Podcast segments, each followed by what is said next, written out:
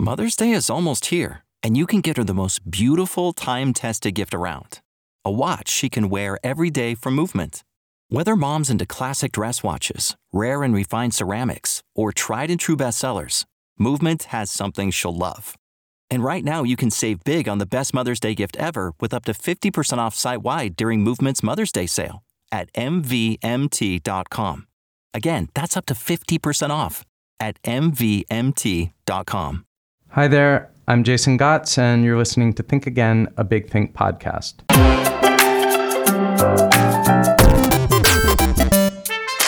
If the word Epicurean brings to mind a porcine man in a toga reclining on a velvet couch and dropping fat, juicy grapes into his open mouth one by one, you are not alone. But this caricature, probably the descendant of some ancient propaganda by rival philosophers, tells us very little, in fact, about Epicureanism, the worldview of the 4th century BCE Greek philosopher Epicurus and his later disciple Lucretius, whose ideas prefigured and shaped much of the modern world. My guest today is philosopher Catherine Wilson, author of the book How to Be an Epicurean The Ancient Art of Living Well. At a confusing cultural moment where many people are looking for a guiding framework, she's here with a strident defense of Epicureanism as a way of life. In its pragmatic approach to embracing pleasure and minimizing pain, she sees a saner way of living in the world and maybe enjoying a few juicy grapes while you're at it.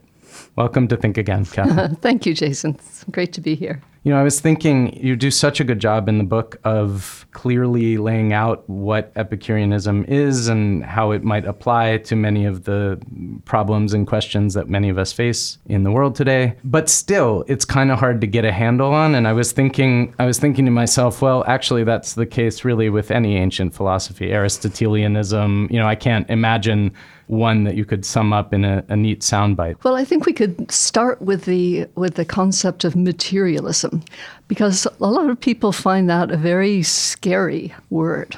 I think they're interpreting it in two ways, possibly. One is um, consumerism. Materialism seems to be like the philosophy that uh, the more stuff you have, the happier you'll be. Right. And the other, um, the other thing they find scary is dialectical materialism of Marx and Lenin. And that is not entirely unrelated because Marx was a reader of Epicurus and sure. Lucretius, Marx and Engels. Um, but uh, really, it doesn't have much to do with classical Epicureanism or the kind that. Um, I'll be mostly talking about. So, so I should say for listeners who don't know about this connection that the people who are afraid of this are people who are number one afraid of Marxism and number two know that Marxism owes something of its legacy to Epicureanism.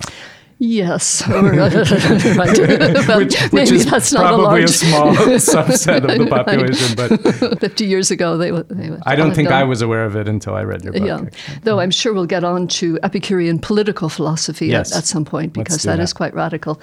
Um, so real real materialism I find really interesting because just from starting with the principle that there is nothing but atoms and void, right, and then building on it successively, uh, you get to this complete theory of personal ethics, social ethics, how to think about religion, how to think about science, and it all hangs together very well. And I'm going to try to restrain myself from co opting this conversation into a conversation about Buddhism, which I think and know a lot about. But I do have to say that one area of interesting overlap is that there seems to be within Epicureanism, as you describe it, this kind of ability to hold two levels of reality in mind at once. The material level, in the sense of things being composed of atoms and particles, and therefore having only a kind of contingent reality we perceive arrangements of atoms and we interact with them. But on another level, all of those things are subject to decay and going back into different forms. And at the same time, life matters and we need to engage in it. And these forms that things take actually are relevant and important to us. Yeah, I think that's that's exactly right. Both in Buddhism and Epicureanism, you have uh, you have the idea that we live in a world of appearances and social constructions and conventions, And all of these things um, are kind of impermanent and variable and changeable. And I'm not sure what the uh, underlying stable thing is in Buddhism because I think there's no self in Buddhism, and yeah, maybe there's no. Yeah, I mean, no. it would it would be such a long conversation, but Yeah. indeed, I think there is actually more agreement than you might think in terms of the attempt to steer a middle course between the nihilism of nothing matters and the utter materialism of everything has eternal permanence. According to Epicurean ontology, Mm-hmm. theory of what there is, there are atoms, which are tiny material particles. They just have an infinite number of shapes. They're very small, though. Nobody had microscopes at the time, so there was Right. no expectation they would ever be seen. And, they were indivisible, right? They were I mean, uh, indivisible, yeah. yes. Um, therefore, indestructible. Therefore, they were the only things that could build up the universe. Right. Otherwise, everything would be destructible. There'd be nothing to start with. That was the idea. So, um, all the colors and flavors and sounds and, and shapes of things in the world of experience just depend on how those atoms are configured and how they're moving around and how they're impacting us. Even the soul, they thought, was composed of tiny atoms. Special atoms, Special atoms. soul atoms. Right. Yeah, especially small, especially mobile. So the atoms, we don't know where they came from originally, right? The configurations of things were built up, in a sense, by accident in in the Epicurean worldview, like things banging into things and then forming stable configurations, which Right, then right. persisted over time. Yeah, the atoms were eternal, uncreated. They've just always been there. And um, yes, they get uh, swarming around if you if you leave them long enough. Uh, they form all possible combinations and more and more stable combinations. Uh, Right. this is kind of proto evolutionary thinking. And the stable configurations persist Right. at least for a while. Of course, everything changes ultimately. And you get the visible world just as we see it now. I found that part very fascinating. I mean, the idea of particles banging together and then coming into s- stable configurations is very, very similar to Daniel Dennett's explanation in his most recent book of how we make the transition from non life to life and sort of how there's continuity in evolutionary theory from things that preceded evolution. Right. Yeah. Yes. Yeah. Dennett is a, a good Epicurean. there, there was a problem that uh, people noticed that, you no, how did, if you think of atoms as little round things, how were they going to stick together? Um, but uh, the problem was addressed by saying that they actually had little protuberances and maybe hooks on them so that they did, uh, you know, when they came to the right configuration, they did actually These- these stick were, together. These were later sort of like Talmudic elaborations on, on Epicureanism. Like, I think Epicurus mentions the hooks. Okay. Yeah, yeah. okay. Okay. Um, so what we have of Epicurean philosophy, we have from some fragments of work by Epicurus, and then more completely and in slightly different form from Lucretius, right? That's right. So there was a huge body of, of work by Epicurus. He wrote many books on all sorts of topics from kingship to physics to love to social world and ethics. And um, most of those most of those texts were buried in the eruption of Vesuvius. Right. And uh, they're now being dug up, and amazingly, some of these scrolls can be unrolled, even though they're in terrible shape and largely burned. And scholars are able to reconstruct Oh my many God. of these many of these things. so they were so they were preserved in sort of air pockets under the volcanic ash. or- Mm-hmm. Yeah. Oh my God. yeah, but the uh, That's, yeah. that's very exciting. Yeah. but when you when you look at some of these reconstructions, there are many gaps and many things missing and conjectures. But fortunately, Lucretius, who came along a few centuries later, Roman as opposed to Greek, he had access to the original Epicurean texts, including uh, a book called On Nature. Right. And that became the basis of Lucretius's De Rerum Natura. Is that sometimes translated as on the nature of On the things? nature of things, Yeah, yeah. yeah, yeah. So okay, so that that's sort of a broad overview of the materialist viewpoint, and then for people in the modern world to find a way in to understand Epicureanism as a approach to life. I mean, I think there are really um, three realms for application. So one is just personal life. You know, how do I go about my day and make choices and decide what to do and, and what not to do? Um, second is treatment of other people uh, right. uh, with whom I am in personal contact. And the third is political philosophy. So maybe starting with, with the first. Pursuit of pleasure is maybe not quite what Epicurus had in mind. Rather, there's a kind of permission mm. to right, to right, accept pleasure and to be alert to the sources of pleasure, right. as well as the sources of pain that there are in ordinary life. And the way I've tried to approach this in my book is to um, to do something that the ancients uh, didn't do because they didn't live in a commercial society full of advertising. Sure. And what we have in modern life is a lot of people wanting to sell us things that will supposedly make our lives more pleasant. Right. So every time I go into the subway, I see advertisements for things I could buy that will supposedly might give me a better life. And and as a, any sort of semi-awake person living in this time has a, maybe a healthy skepticism of of all of these enticements to pleasure and therefore, if they misunderstand Epicureanism to be about solely the pursuit of pleasure, might be skeptical about that yeah, as well. Yeah, that's right. And um, in a way, I'm I'm sort of a victim of this myself. My son once commented that I cannot pass a shop window full of glittery objects without stopping. so I, can, I don't think I can either, actually. yeah.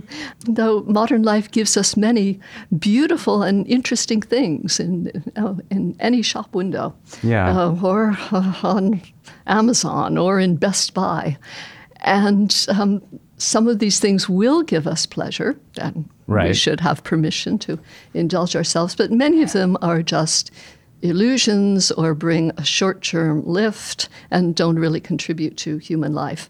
So I was trying to stress the things one can do to beautify one's surroundings and get more pleasure just from how the household is, is organized right. um, without spending money some of the things one can do are concerned more with avoiding pain, mm. um, avoiding disagreeable sensations, than with actually uh, right beautifying. Immediately, Marie Kondo came to mind, yes, right, and yes. I thought, you know, I thought that if you Marie Kondoize your home environment, you are in many ways minimizing pain by decluttering and making things, yes. you know, more accessible and Yes, exactly. Clear. I think I think in, in, one of my one of my few I try not to be too prescriptive in this book because, you know, I'm just a philosopher. I just try to explain how I see the world. I'm not a really a self-help guru. Sure. But um, but I did make a suggestion. I think it's I think it's in the book that if you want to make your kitchen and bathroom look better, get rid of every plastic bottle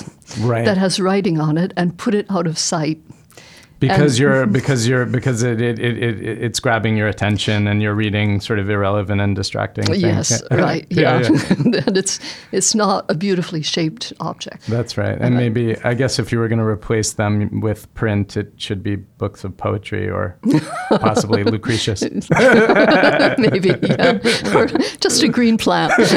or that. Right. Yeah, put everything in a in a drawer again, it's it's reductive to try to put this into a nutshell, but like sort of what is the good life for Epicurus? I mean, we have the idea of the garden, and my understanding was that he and his followers would literally hang out in a garden and the idea was about fellowship and also that unlike other schools of Greek philosophy women were fully welcomed in as equals but yeah, what more can we say about sort of what the good life is for him? Well, it was actually quite intellectual, I think, for Epicurus. You know, he really thought that researching into the nature of things, understanding how the world works, scientifically and and sociologically and politically uh, were real sources of gratification right understanding the world and he admitted that as far as science went that was pretty hard in 3rd century BCE.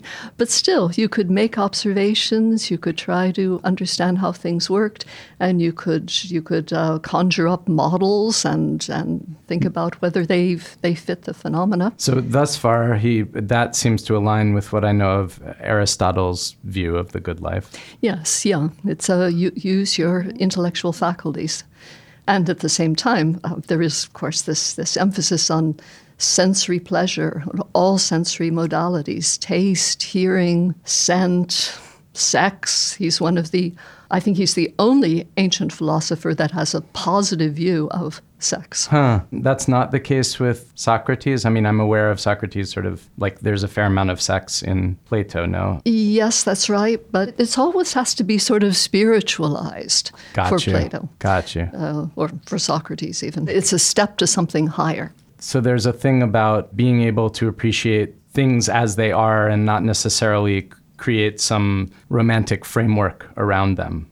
Being able to enjoy aspects of life as it is. Yeah, you don't have to. You don't have to intellectualize pleasure, and uh, you have an intellectual life, but that's kind of operating on a on a different level from your sensory enjoyments.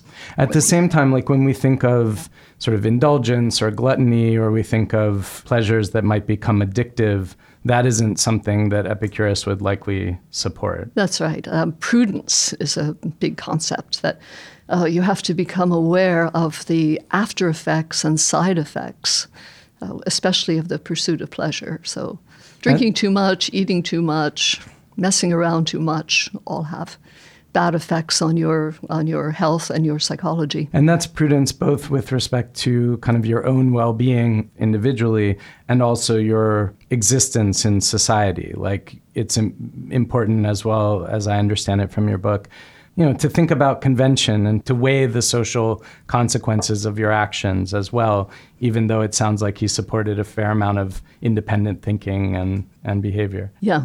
The ethical principle in Epicureanism is strikingly simple and I think very different from any other ancient philosophy principle.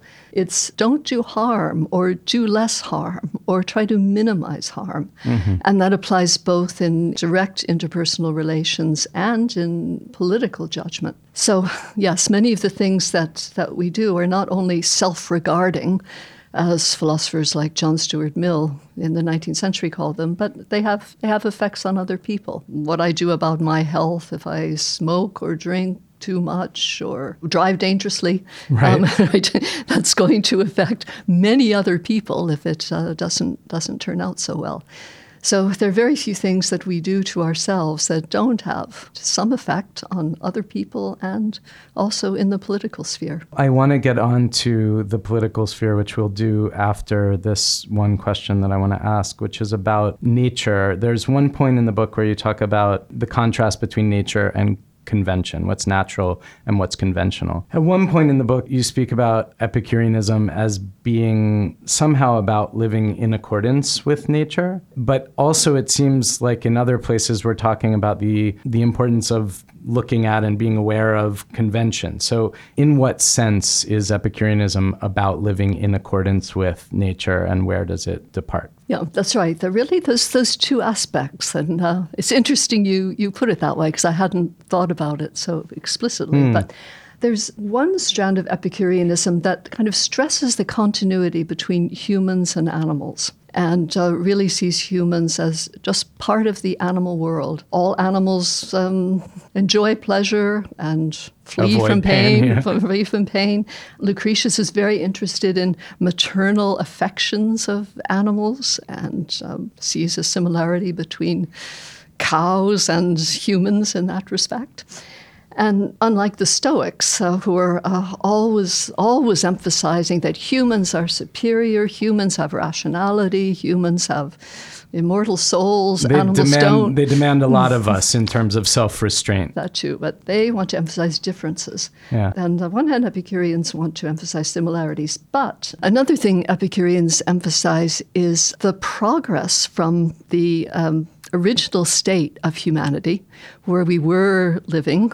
They thought pretty much as wild animals, at first uh, quite solitary, and then banding together into families and tribes, and then developing civilization. Uh, they have a very good analysis of how the discovery of metal and agriculture transformed human life. That is now anthropologically very well attested. And how humans then uh, created this whole world of laws and institutions and conventions and superstitions uh, that didn't exist in the original state of mankind and that form the world that we now live in.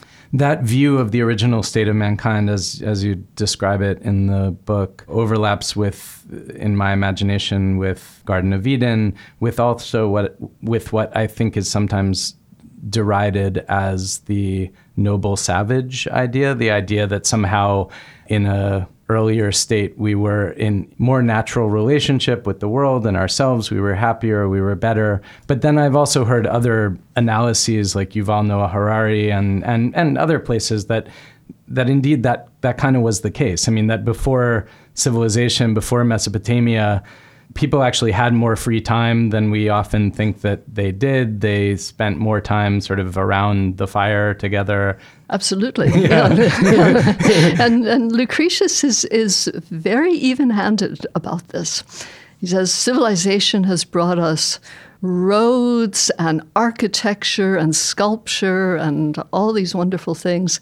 But at the same time, we have it's, it's brought corruption and fear and warfare and slavery and misery for a lot of people. So it's done both. He doesn't advocate a kind of like going off and starting a commune exactly, although the garden is kind of like that, right? Yes, the garden garden is, is very much like that. Okay, so so maybe he does. Yeah. yes. okay. So, but then, insofar as we do, those of us who are trapped living in society or don't manage to start a garden, how then does this translate into political philosophy? The way we're taught in school is that there used to be kings and queens, and then some revolutions came along, and uh, now we have a democracy and we have a president, and everything is Stable. is stable. Yeah. but the Epicurean, the Epicurean perspective tells you that the way that political society started was by plunder, warfare, aggression, intimidation, and superstitious control of people. The earliest societies were all slave societies, earliest civilizations. Basically, consolidation of power at scale. Yeah. Yeah. And gradually, in some parts of the world, we have moved away from that because people have developed self awareness about history, about how these things came to be. And we no longer officially believe in things like blue blood or racial superiority. We see those as like social fictions that dominated people's minds for centuries, but we're not buying it anymore. But what we have to realize is that we have not made the transition fully away from these old societies of coercion, violence, domination, and oligarchy, um, rule by the rich. We have partially moralized the world. Many of our institutions now strive for a more egalitarian, more welfare. I've just learned yesterday that welfare is not a good word to use. It has very negative associations. Okay. Even though we philosophers think of it as well-being Right, and right, a right, good state to be in, but it has connotations of right. So we need to realize in politics that we're still moving away from those old models and that the aim of politics really should be as they knew in the 19th century, but I think we've largely forgotten to think in terms of the common good, the good of the whole, minimizing violence, minimizing disruption, pain, inconvenience to people. And this requires a, a rebalancing of uh, where the assets in our society and where the power is. There's a tiny Foucault in the back of my head uh, as, as I'm listening, saying to me that rather than actually having grown in any way, with like the, the forms of power have simply metastasized or transformed or disguised themselves or whatever. But this is a optimistic Yes, view. I'm Yeah. a little more optimistic than, than, than Foucault was. I mean, right now, uh, as we speak, young people are mobilizing Indeed. against Today against is climate. right. Today is a uh, worldwide, I guess, protests against climate Yeah. change are happening. Yeah, and it's interesting that uh, it's coming from them. It's not coming from my generation or your generation, even. Indeed. So then, an Epicurean approach to politics would be that individuals should work together to correct these imbalances of power, to make the systems more fair. Yes, right. That the power of corporations, especially multinational corporations, and politicians, and they're often tightly related, we have to recognize that that is just a continuation of old models of power, ambition, and, and greed. And that is maybe one of the distinctive features of Epicureanism as you present it is the fact that it activates people in the world or that it gives them permission to take action to make their lives better as opposed to passively letting things be as they are, trying to endure suffering. Um, yeah, I think that's that's true in several ways in, in Epicureanism. One idea is that there is absolutely no top-down regulation by providence or God. Right. And I suspect that a lot of people who don't worry about climate change or the way inequality is increasing in this country kind of think, well, God is in charge and God is benevolent and all powerful, and all this must be somehow for the best. Right. And well, we should just accept that this is God's will and this is the way things are going to turn Or out. the apocalypse will come and Yes, you know, it yeah. will all end anyway. So yeah, yeah, if Yeah. you're right, a, a fundamentalist of that sort.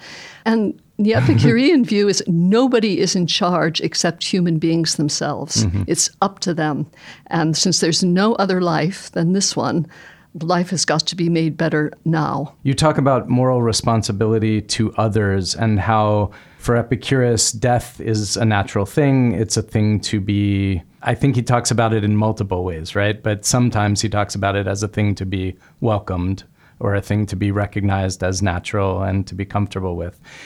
And also, there are no, there is no creator God, there is no afterlife. And so, why then the responsibility to other people? You talk a little bit about this in the book. Besides my own self-interest, beyond, besides the like, if I treat you badly, you might treat me badly. Like, if I can get away with it, why shouldn't I serve my own pleasure? Well, what the what the Epicureans say was found uh, very unsatisfactory by their critics because they really thought you have a pleasure based incentive to be moral. Other people will treat you better if you are honest with them, Right. kind to them, right? Don't manipulate them in ways that they can figure out. And uh, life will be easier for you because you will escape uh, the resentment of others and uh, you will incur their gratitude and trust and affection. And what more could you possibly wish from other people than their gratitude, trust, and, and affection? So, it's sort of a self-serving model. Of, Yes, yeah, yeah. And later writers uh, and Stoics thought this was terrible. That uh, the motivation for ethics should be your aspiration to a higher ethical state. It should be pure. Philosopher Kant has a lot to say about this. Um, but uh, um, philosophers like Adam Smith and David Hume took this very seriously and, and thought, yes, that is the way ethics is, is constructed. And on the political level, when you when you realize that other people too have the same pain and pleasure liability as you, Right. and when you put that in the center of your ethics, then you stop caring about concepts like rights and traditions and abstracta like that, right? You really Right. get down to, to basics. And one of the uh, one of the other interesting features of Epicurean metaphysics is uh, not just the swerve, the idea that things can happen unpredictably and by chance, um, but that innovation is always possible. That humans are an innovative species. They invented all these ancient arts, um, weaving and metalworking Right. and agriculture with Some um, negative right. with some- externalities. some- yeah, but they can also invent uh, great things, wonderful things, new ways of doing things, new laws, new institutions. So this is why I have a lot of optimism about the future. I'm just really happy about these young people out there today. That's innovation. The self-interest model you know if i'm kind to you you'll be kind to me. That benefits my pleasure. That benefits my well-being. Okay sure pragmatically on one level that's true. Then you spoke about understanding that other people suffer that other people have the same desire for pleasure and happiness that you do. And that that feels different to me. That feels like empathy and compassion. Um, so the reason Epicureanism doesn't lead to a kind of overblown idea of self-interest as get all you can is that they stress that oh, there's only so much wealth uh, that you can actually enjoy. Having a hundred bottles of top champagne in your cellar, right, it's really not going to bring you any more pleasure than having one bottle. So more is not always better. After a certain point. After yeah. a certain point, right. And, and psychologists are telling us uh, the same thing all the time. So if you have modest wants and you can satisfy them, you are just as happy right. as the billionaire. So you don't have to trample on as many people um, to get that. And all great wealth, says Epicurus, is somehow based on exploitation of others. Mm-hmm. And uh, I'm afraid that is really true. So self interest is, is naturally limited for the Epicurean. So you're not going to harm as many people because you're not in pursuit. There isn't this endless imperative to growth right. and grandiose, you yeah. know, achievement. Right. And as for teaching children, yes, um, pedagogy for young people, is, a lot of it is just based on no, right? Don't touch that. right, right, right. I have an 11 year old son, and when I think about what worldview a parent wants to share with their child, it feels like an important space within which to consider one's values and ethics. And I know a lot of parents, and I can I know there are probably some that teach their children go get whatever you can and mm-hmm. you know try not to piss people off enough so that they harm you. But the vast majority that I know would would not be comfortable with that as a world framework. And so it's not simply about protecting the children from harm but with what feels like a right way to educate humans. Yeah perhaps there is a bit of um in teaching children that there are rules that are just the rules. Right. And no philosophical justification for them. That is just what you do. You tell the truth. Maybe that is necessary uh-huh. with them. But later on, of course, they ask questions. Sure. Right? Why, why should I? And um, you can go down the Platonic route and give them a whole story about the how the well-ordered soul is like a well-ordered society in which everybody's doing their job. Or you can go down the conscience route that you will feel better, more comfortable if you observe the conventional virtues. This is the part of the show where we watch surprise clips from Big Think's video archives, and these were chosen by our producers on the video team. I have not watched them. Catherine has not watched them, and we'll we'll watch and see where we go from there. So this first one is called "What Creates a Mass Shooter." It might be the conditioning of men, and it's with Michael Kaufman, who's the founder of something called the White Ribbon Campaign, the largest effort in the world of men working to end violence against women. The common characteristic, whether it's a shooting based on homophobia, whether it's based on right wing terrorism, whether it's based on um, just some disgruntled young person or old, not so young person, there's a common denominator. And the common denominator, these are men doing the shooting.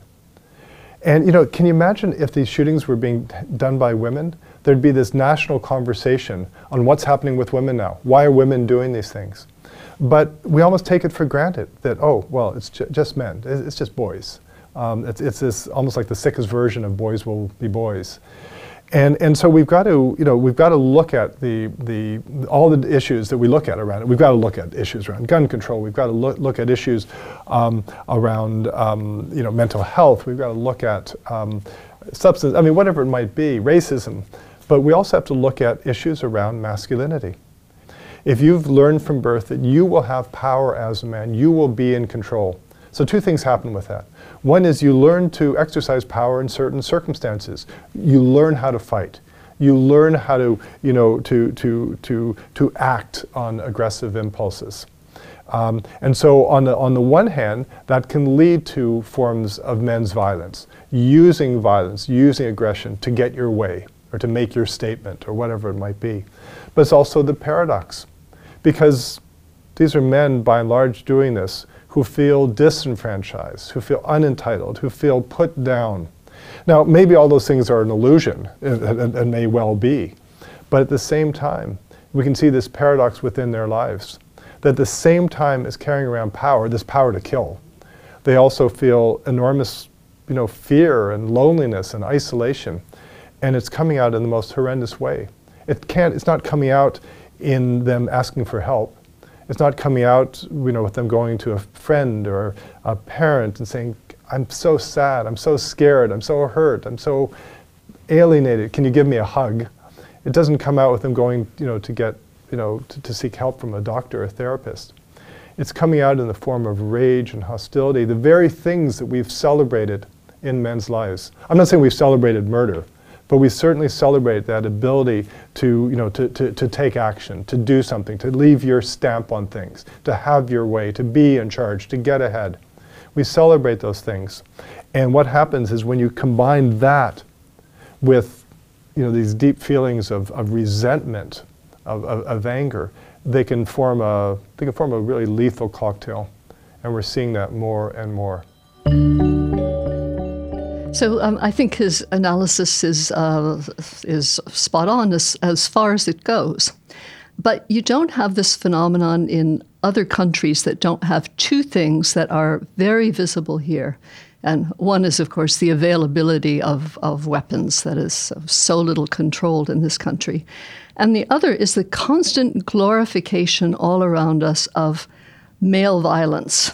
Now, walking around in the subway, because I spend a lot of time in the subway noticing right. what the advertising is like, there's billboard after billboard that is celebrating some incredibly violent movie where people have weapons of mass destruction. And nowadays, there's always a woman in there with a machine gun as well. right, but, right, right, right. E- equality means giving giving mm-hmm. women access to the same toxic masculinity. Exactly. yeah, yeah. Or you know, some TV show about a mass murderer or a psychopath who kills women or something. And this is just, we're all being mm. fed a steady stream of this. And it really is quite unusual. You don't see this in the subway in London. You don't see this in the subway in Paris. You don't see this in the subway in, in Berlin. You see this in the subway in New York. I feel like the glorification of violence, while it has taken on, you know, cartoonish properties in our time, is as American as apple pie going all the way back, you know, to cowboys and shootouts in the street and so on. Maybe, but um, I mean, I, I notice it even from one year to the next. Without making ridiculous generalizations, I guess that there are versions of toxic masculinity in other cultures, you know, men being taught in Japan, for example, to repress their emotions and be in a state of command, or certain machismo in Russian and Slavic culture, you know, or other cultures. That that isn't necessarily unique to America, but we're the only ones with mass shootings, really. Yeah, right that's yeah. right. I mean, domestic domestic violence is ubiquitous. An awful lot of that, but uh, around the world. Yeah. Yeah. Yeah. Yeah. Yeah. yeah. What do you think Epicurus or Lucretius might have to say about that aspect of, of the argument, about the the way that men are taught to be men in this culture and I mean, I was thinking about that in terms of the the like in accordance with nature concept, because you have some evolutionary psychologists, and I hear sort of dangerous arguments from folks like Jordan Peterson talking about archetypes of masculinity and femininity, and harking back to these things as somehow natural and therefore to be reclaimed. Well, I'm not sure what they would have to say about it. Um, I know I have to say about sure. it because I've even written on okay, on okay. these topics. So I think that there are there are some psychological differences between males and females that are pretty well attested. And for one thing, males are more irritable than mm. females. You know, they're just they're more liable to rage. And um, when you give them also a permission or an encouragement to be liable to rage, you get a lot more of this rage that the speaker was, was talking about. Women also, I think, find it somewhat easier to get along without know, the sort of success that uh, he thought many, many young men lacked. They didn't quite have a place in the world. Mm-hmm. I think this is less something that women women suffer from, at least in our culture. That, are, you are you framing that as a, a biological as opposed yeah, to a possibly as, thing? Okay. as a as a biological thing because uh, we women we sort of know that our responsibility in the world is get food and raise our children, and I think this even when we don't have children. Um, no, this is still somehow imprinted in us. That said, so I admit there's some psychological differences. They can be maximized or minimized by how the culture is treating us. In the 18th century, men were very emotional and sentimental and shed tears and were incredibly romantic right. um, because that was uh, encouraged by the culture. Now, not so much.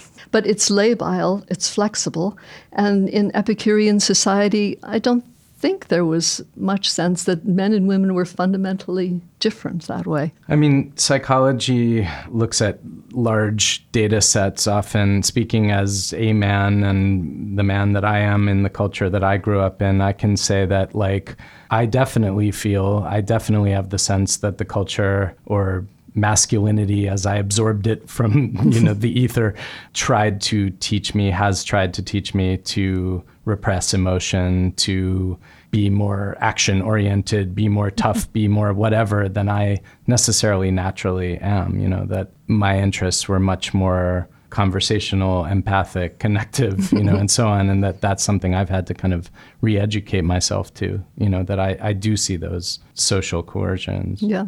How interesting. Yeah. yeah. yeah. So we, have got three things going on in these shooting episodes. We've got the availability of weapons, that's political, legislative. We've got the social pressures and teaching. And then we've got this slightly fragile personal structure that some men suffer from more than, than others for whatever reason. And it's the, the uh, confluence of those three things that explains why we're seeing what we're seeing.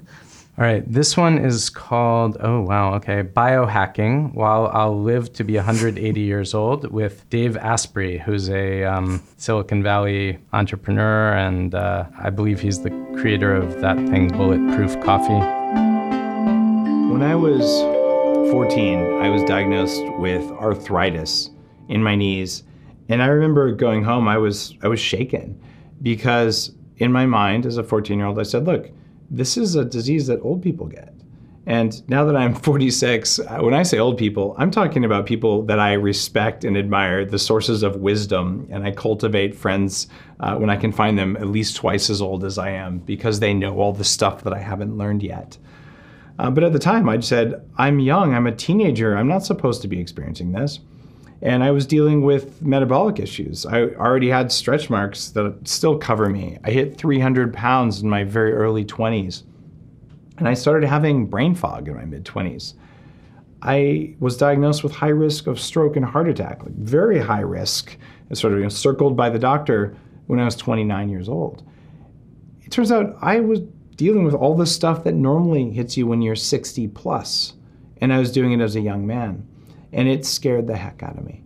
And it did that because no one likes to sort of look in the mirror at a time when you're supposed to be growing your career and say, I can't remember what's what happened in that meeting. It's just gone. And I'm so tired. I just I, I can't put one foot in front of the other, but I'm going to do it some way anyway. It turned out that the people who knew how to fix this weren't my doctor. My doctor told me vitamin C would actually kill me, believe it or not. So I fired him.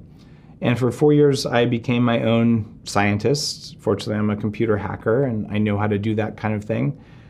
Uh, but then I hooked up with an anti aging nonprofit group. And I started hanging out with these people full of wisdom who were making themselves younger. And the stuff that they knew, the things I was learning from them and from the top researchers in the world, they made me better. They gave me the tools of what became biohacking, a, a movement of people that's now even a word in the dictionary that didn't exist eight years ago. Well, it turns out that those tools that make older people young make younger people kick ass. And that's been a foundational thing for what I've done with Bulletproof and for what's changed my life in a very dramatic way. I'm about 10, maybe 10.2% body fat right now. I don't experience hunger on a regular basis. I love what I eat. I have more energy at 46 than I did at 26. I, mean, I, I, feel amazing. My brain works. I can remember all the things I want to remember. I don't drop words. And it's been absolutely liberating. It also cost a million dollars along the way. And that is completely unfair. Now, I am very fortunate that I was able to do that because I worked at the company that held Google's first servers when Google was you know, two servers and two guys. So I had a leg up early on and I was able to spend myself to wellness, to make a lot of mistakes, to waste a lot of money getting younger. And then to say, all right, how do I go beyond getting younger? And it is that deep knowledge of 20 years of working with the world's best anti aging researchers and scientists and reading the papers and doing the work and trying it myself uh, that led me to say, with reasonable confidence, look, I'm going to make it to at least 180 if I want to. And that's not the cap, that's the floor. Stick around, folks, and let's see if Dave Asprey actually makes it to 180. But yeah, well, death. Here's someone who does not want to accept the natural limit of human life, which is well, nowadays somewhere in the uh, probably middle 80s for somebody like him. On one hand, I have a lot of sympathy for what he's trying to do he lost a lot of weight. His skin looks great. Right. And, um, he says all his brain fog has disappeared, and all of this through presumably manipulating his diet and doing some expensive things that he didn't tell us about. He's probably getting plasma injections or right, the blood of young yeah, people. the blood yeah. of young people or something like that. But for this sort of the ambition to live to 180, I have no sympathy with that. And I think he said it himself. This is not something everybody can do. And if everybody could do it, it would be a total disaster for the planet, for the world, and, yeah, for, right. for the planet. So a few rich people who made some money in Silicon Valley are going to do this. Well, you know, good luck to them. But uh, this has no philosophical significance except it's another idea of crazy rich people. Yes, and putting aside the question of eternal life, though, like his own experience, right, and these this kind of thing where someone says, I have been, you know, misunderstood by the system. The system offers me nothing for what my problem is. I did X, Y, and Z, and my life was transformed, right? Mm-hmm. And there we have the we have the sort of problem of truth claims because we can't we can't be that person, right? That one person says that that happened to them, and so then that's where, for those who believe in science, science steps in and says, okay, let's look at, but when individuals claim that their problems are different from any other problems in the world and that science has no way of comparing them to somebody else because they don't know what to do. Like, what do we do with that? So, for the Epicurean, you should trust science to a certain extent, to a very large extent, because it's the most refined way we have of taking experience, finding regularities, synthesizing observations, and coming up and telling you something that you can't necessarily see on the surface right. because it's all about the atoms and how they're interacting and what they're producing. Global warming is an example. But at the same time, science makes mistakes, um, and science makes medical mistakes. And there's an awful lot of uncertainty in science, right. you know, f- failure to diagnose things. And sometimes people going out on their own, doing research on their own, like Dave Asprey, they actually come up with something. Right. So, so we can't entirely we can't discount entirely that. discount it. Right. right. But then, uh, but then when he begins talking about living to 180, then our certain sensors in our brains do light up. Yes. Some people just want to know what did he do? I want to do that too. They, they, they want to drink that coffee. um, Catherine Wilson, I, I want to thank you for coming on Think Again today. This was this was a lot of fun. Good, thank you. I enjoyed it. And Catherine's book is called How to Be an Epicurean: The Ancient Art of Living Well.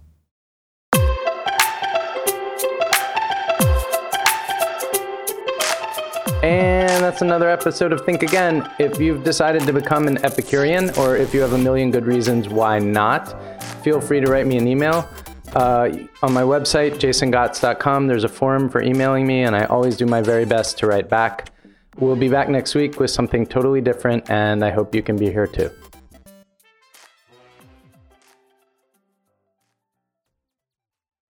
This is the story of the one. As head of maintenance at a concert hall, he knows the show must always go on. That's why he works behind the scenes, ensuring every light is working, the HVAC is humming, and his facility shines. With Grainger's supplies and solutions for every challenge he faces, plus 24 7 customer support, his venue never misses a beat.